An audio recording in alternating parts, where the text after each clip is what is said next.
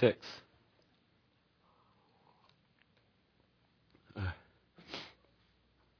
Have you ever been so sure of something that you have acted as though it would happen even before it happened?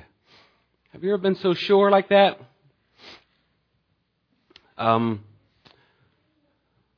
it's going to be weird because I'm going to have things on the back screen, but you're not going to see it. Um, the back screen is working, as you know. Um, there may be one or two times when I may have you turn around and look at something, and uh, so those of you who have neck problems, don't worry about it. Um, um, but some of you may like this um, this first slide. So uh, can you look look at that real quick? Okay. All right. You may like that. Now you can turn around. All right. That's good. have you ever been so sure of something that you acted as though it would happen even before it happened? Why do I have that up there? Let me share this with you. For those of us who are Buckeye fans, uh, 2014, 2015 was a once in a lifetime season. As is the case though with all championships teams, there were numerous obstacles that the team would have to face. Just go down memory lane here with me for a second. Three and a half weeks before the season began, the probably the front runner for the Heisman candidate, Braxton Miller, the quarterback, was injured with a season ending injury. He was gone, and you can imagine the hopes of the team. Second string quarterback J.T. Barrett, redshirt freshman who had really no real experience, had to step in. But even with an early loss, they were able to manage one win after another, positioning themselves to have a legitimate shot at making the first ever college football playoff. Quarterback J.T. Barrett, the second string quarterback now, he exploded onto the scene, setting OSU and Big Ten records, becoming a leading Heisman candidate in the process. However, in the final game against that team up north, J.T. Barrett broke his ankle, ending the season on the brink of an incredible postseason run, the Buckeyes now had to go to their third string quarterback, Cardale Jones, and for all intents and purposes, the season was over. And as if all that wasn't enough, on the day after that, an OSU football player named Kosta Karageorge, who had been missing for several weeks from the team, was found dead of an apparent suicide. And the team is left reeling in the aftermath of that. If the team was going to make any kind of historic postseason run, they would have to do it facing three teams Wisconsin, powerhouse Alabama, and high powered Oregon. They would have to face these three teams not with their first string quarterback, not with their second string quarterback, but with their third string quarterback. And on all, on top of all this, they had to attend the funeral of one of their own. What's the point to my story? In the midst of all of this, I heard stories of OSU fans who so believed in their team that they not only purchased tickets for the upcoming Wisconsin game, they also purchased tickets for the Alabama game that they weren't guaranteed to go to. They also purchased tickets to the Oregon game, the championship game that they were not guaranteed to go to. They even purchased their hotels and uh, the rentals, the car rentals, and everything in advance.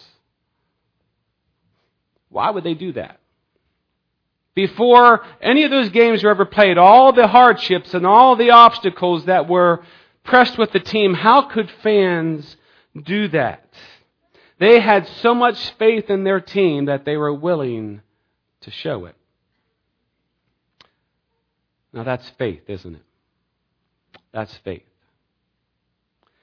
continuing in our series of This is War. Those of you who haven't been with us for a while, or if you're visiting, we've been in a series called This is War. We uh, left uh, a prayer ministry, we our prayer uh, series on um, war room, And we realize that if we're going to indeed go to battle on our knees, we had better be prepared. And so we're now launching into this series on the armor of God. And this is war.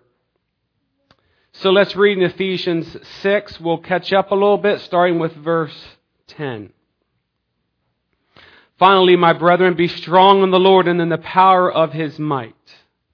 Put on the whole armor of God that you may be able to stand against the wiles of the devil. For we do not wrestle against flesh and blood, but against principalities, against powers, against the rulers of the darkness of this age, against spiritual hosts of wickedness in the heavenly places. Therefore, take up the whole armor of God that you may be able to withstand in the evil day, and having done all, to stand. Verse 14. Stand therefore, having girded your waist with truth, having put on the breastplate of righteousness, and having shod your feet with the preparation of the gospel of peace. And our focus verse this morning, verse 16. Above all, taking the shield of faith with which you will be able to quench all the fiery darts of the wicked one. Our next piece of armor that I want to talk about this morning is the shield of faith. The shield of faith. Whenever we talk about faith, probably one of the most popular verses is Hebrews chapter 11 verse 1. Now faith is the substance of things hoped for, the evidence of things not seen. Faith. What exactly is it? Think about that for a second. What exactly is faith? Is it just believing in something or is it self deceiving? Like the words of a song that I know, is it inventing childish dreams just to get us through, just to get us through some of life's most difficult moments. Faith typically does not become an issue until we face some kind of a hardship and trial, right? Typically does not really come into play unless we are challenged, unless some difficulty is upon us. One of the most common things that people will try to say during those times is they'll go up to someone, they'll just say, just keep the faith. Keep the faith. Well, I thought about that the other day, and if you think about it from a different angle, is, is that really what faith is? Something that you keep? Typically, when you keep something, you hold on to it, you internalize it, it stays with just you. Nobody else knows about it. Nobody else sees it. It just stays with you.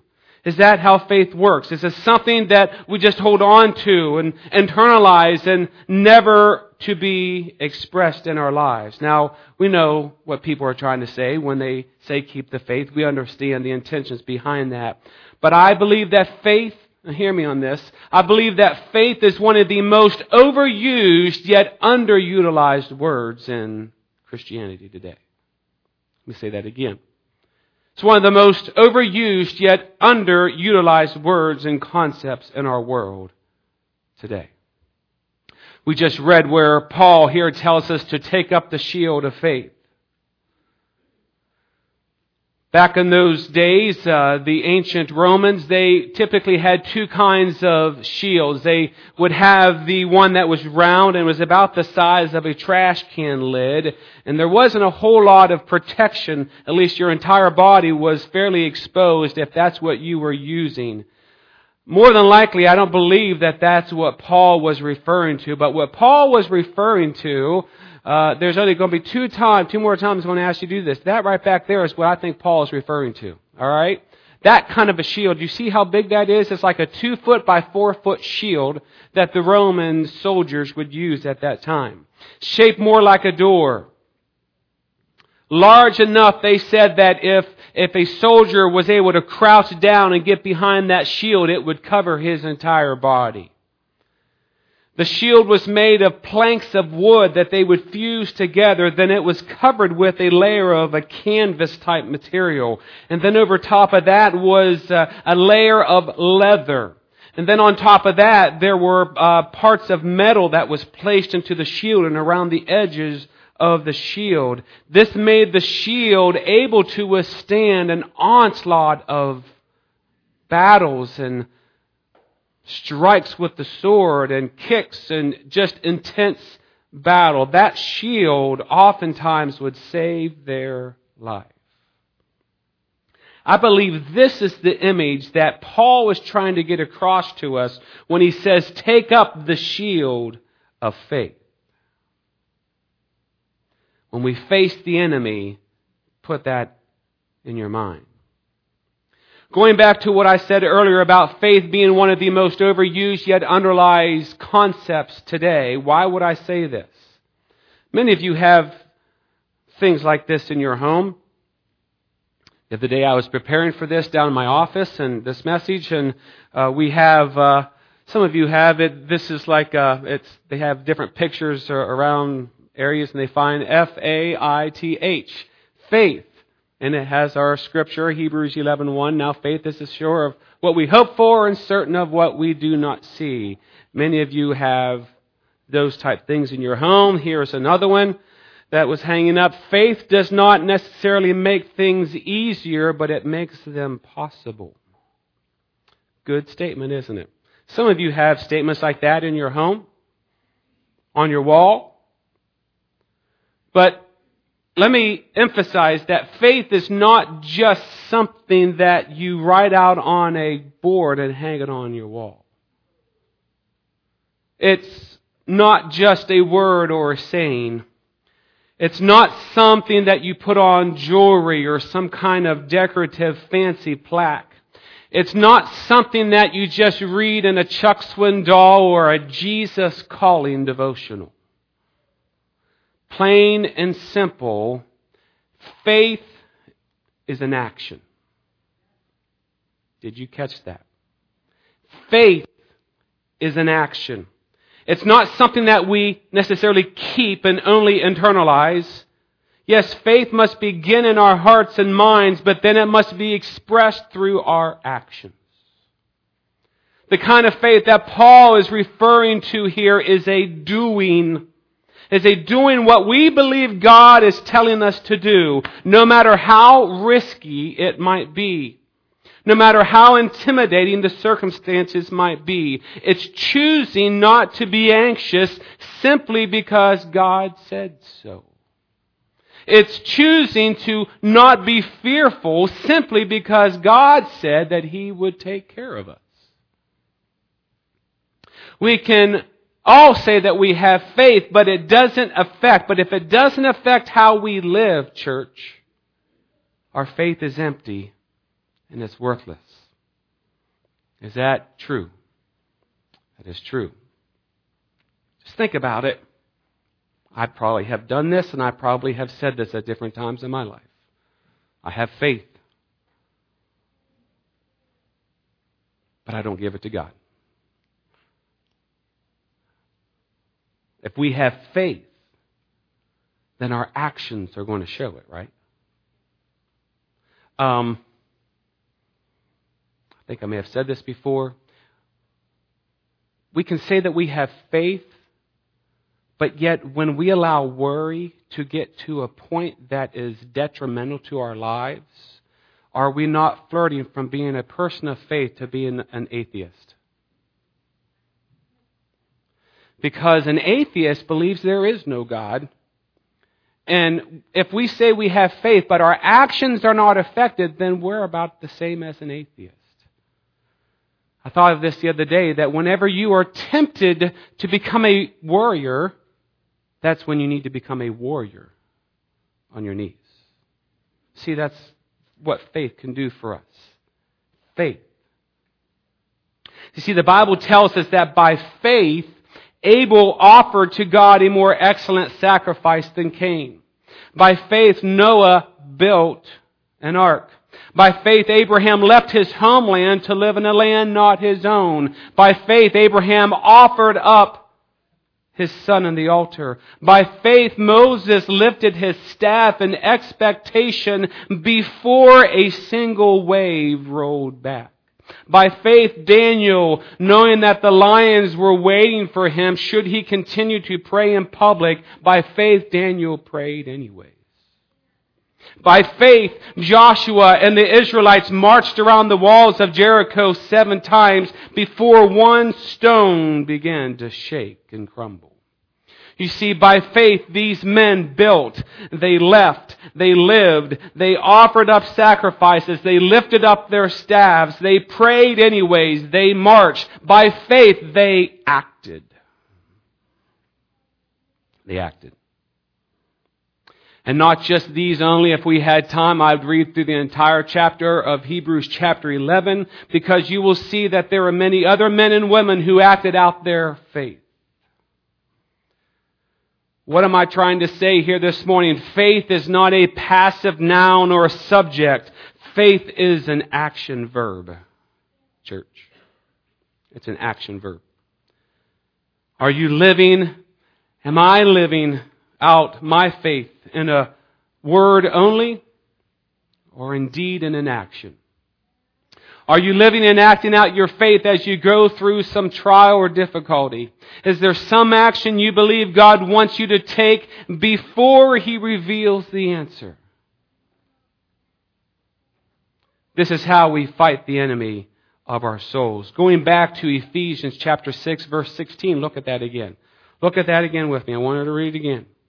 It says, above all, taking the shield of faith with which you will be able to quench all the fiery darts of the wicked one. All the fiery darts of the wicked one.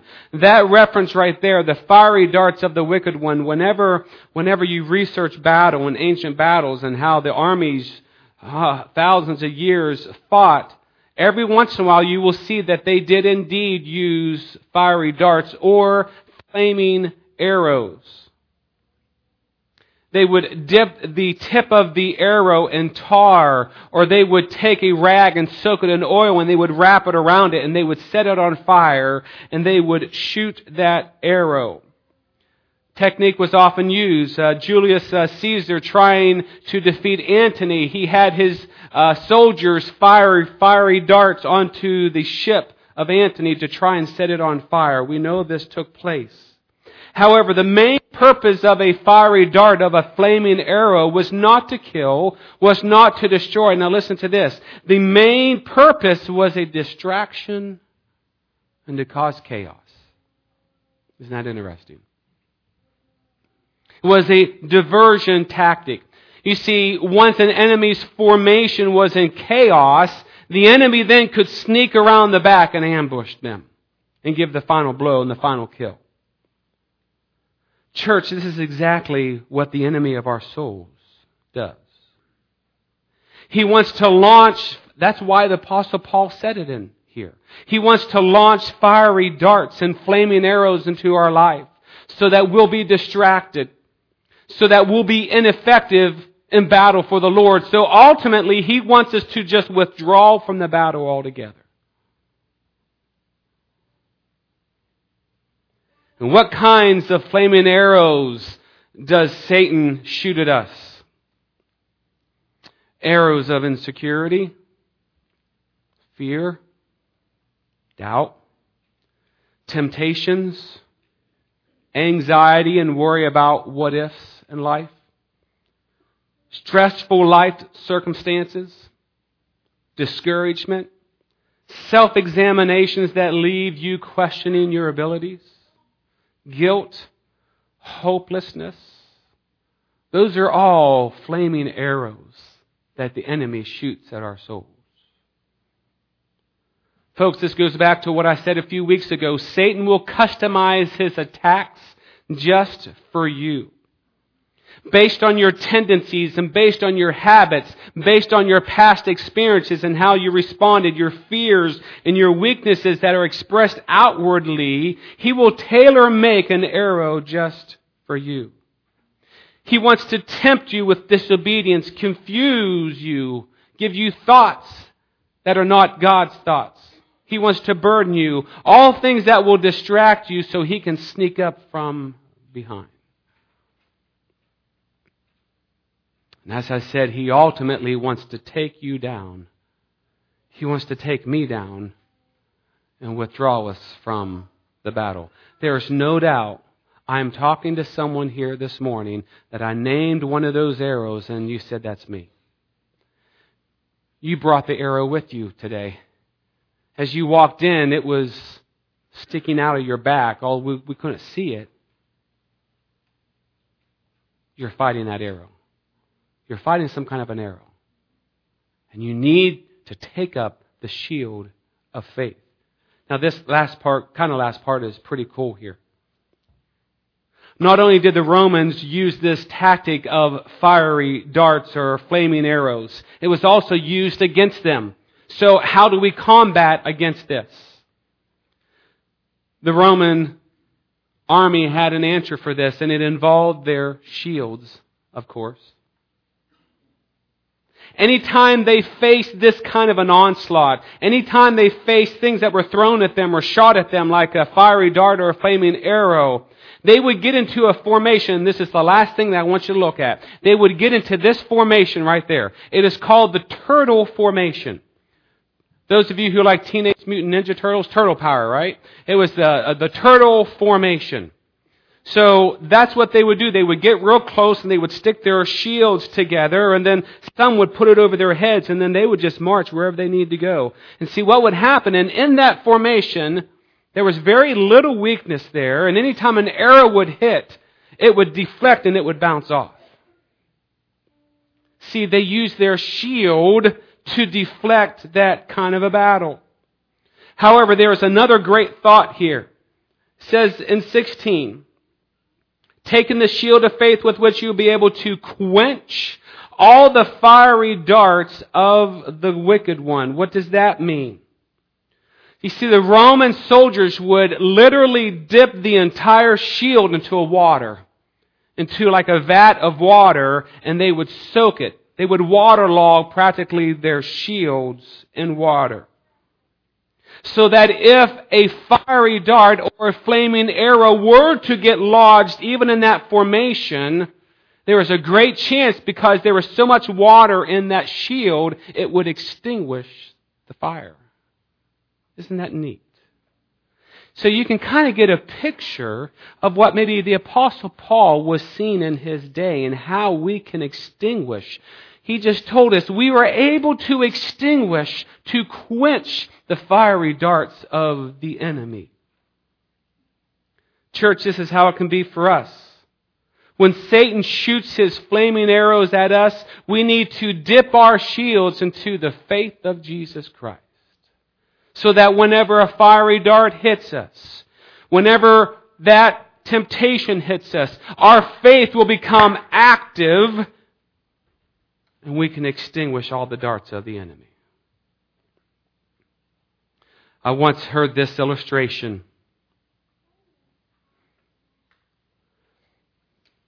That at all times before us and the evil one, God stands before us. And that every time Satan shoots a fiery dart at us. Once heard, and I, I may have shared this or it was in a devotional. As it's coming towards us, God will snatch it out of the air. And God will look at that dart. He will look at that arrow and He will determine whether or not He thinks we can handle it. And if He knows that we can't handle it, remember 1 Corinthians 10.13? says God will not give you anything that you are not able to bear. If he, he knows that we can't, and if we can't handle it, then He'll throw it away. He'll throw it, he'll cast it aside. But he'll look at it, and if he thinks we can handle it, he'll let it go on through. But he knows that we can handle it only if we take up our shield of faith. See, it's conditional. Whenever those darts come at us, God knows what we can handle. If God led you to it, He will lead you. Easy to preach, isn't it? Easy to say, but it's true. It's true. yeah. our focus passage in verse 16. If you read all the pieces of armor, which we're not going to do it again this morning, but if you read all the pieces of armor, you will see that this piece of armor Paul places the most emphasis on. Everything else he just tells us to, to put on or, or just make it a part of our, but here he goes into detail. All the other pieces just put on, but this one he describes a little more. He says here in 16, above all, he doesn't say that with any of the other pieces. And he goes into description, the shield of faith, take it up, which, will, which you'll be able to quench all the fiery darts of the wicked one. Above all, why does he start with that? It's almost as if Paul was trying to say, look, if you don't get anything that I'm trying to say, get this. Get this, church. At least start with this piece of the armor. Why is that? Church, it's because that if you and I don't have faith, if we don't have an active faith, it won't matter. Our belt of truth is useless. If we don't have an active faith, our breastplate of righteousness is useless. If we don't have an active faith, we might as well just walk around in our bare feet because we will have no kind of godly peace in our life.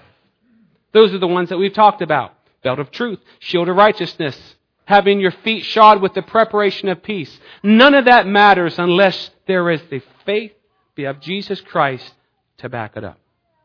The faith of Jesus Christ empowers all that. It energizes all of that.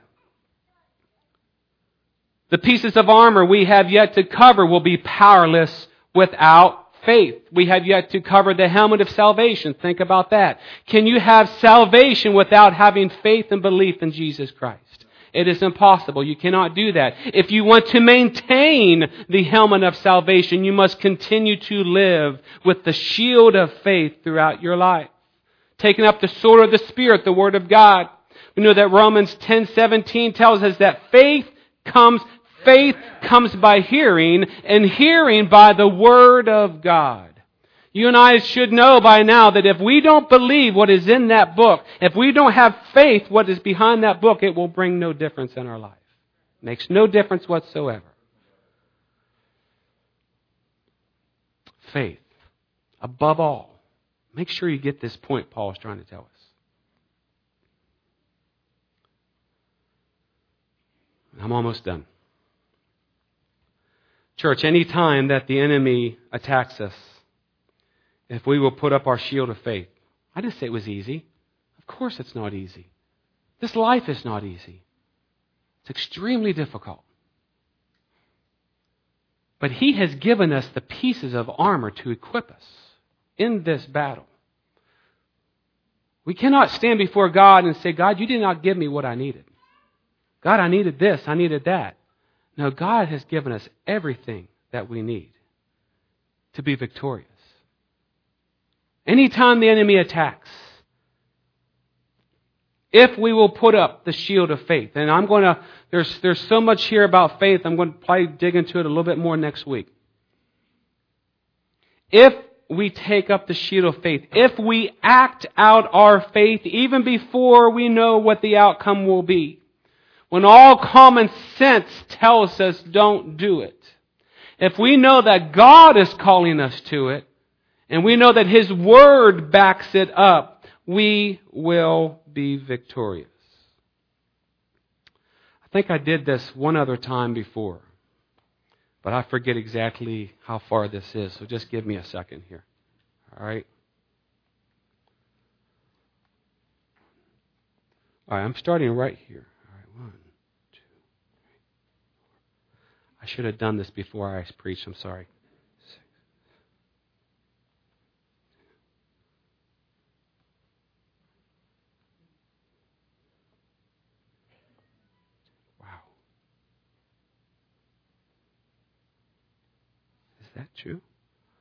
All right, from here to where Tana is. The African impala, an incredible, incredible animal. The African impala can jump to a height of 10 feet. That's a basketball goal.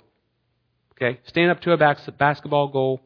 I don't know. Uh, I don't know where that is up there, but it's you're, when you're when you're looking at Rhine, you know, you're probably around where the clock is. That's that's about ten feet. But they can leap a distance of what I just did right there. From that pew all the way past Steve.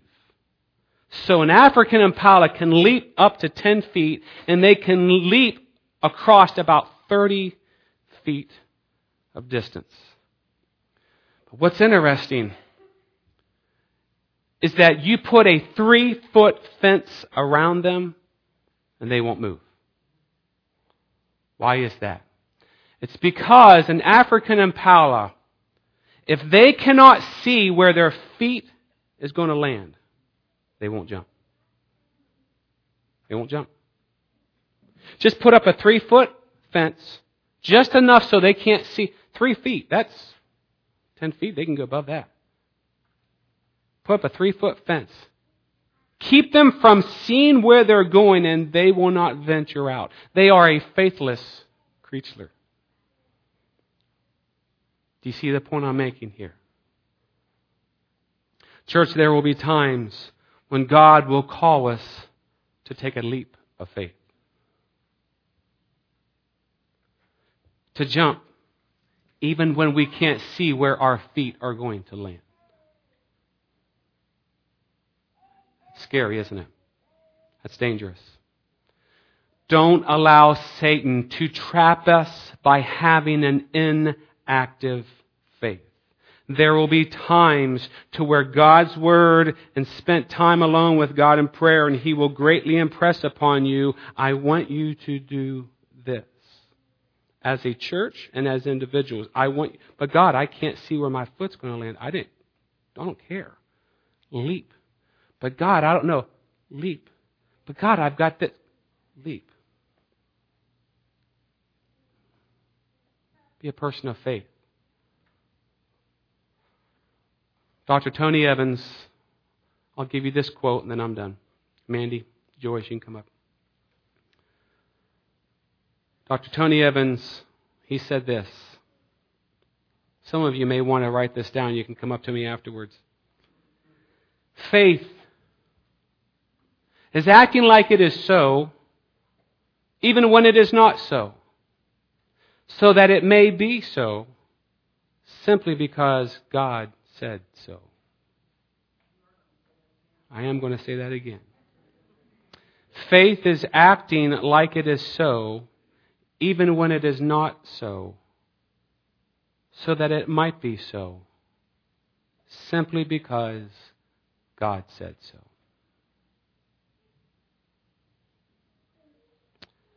Father God,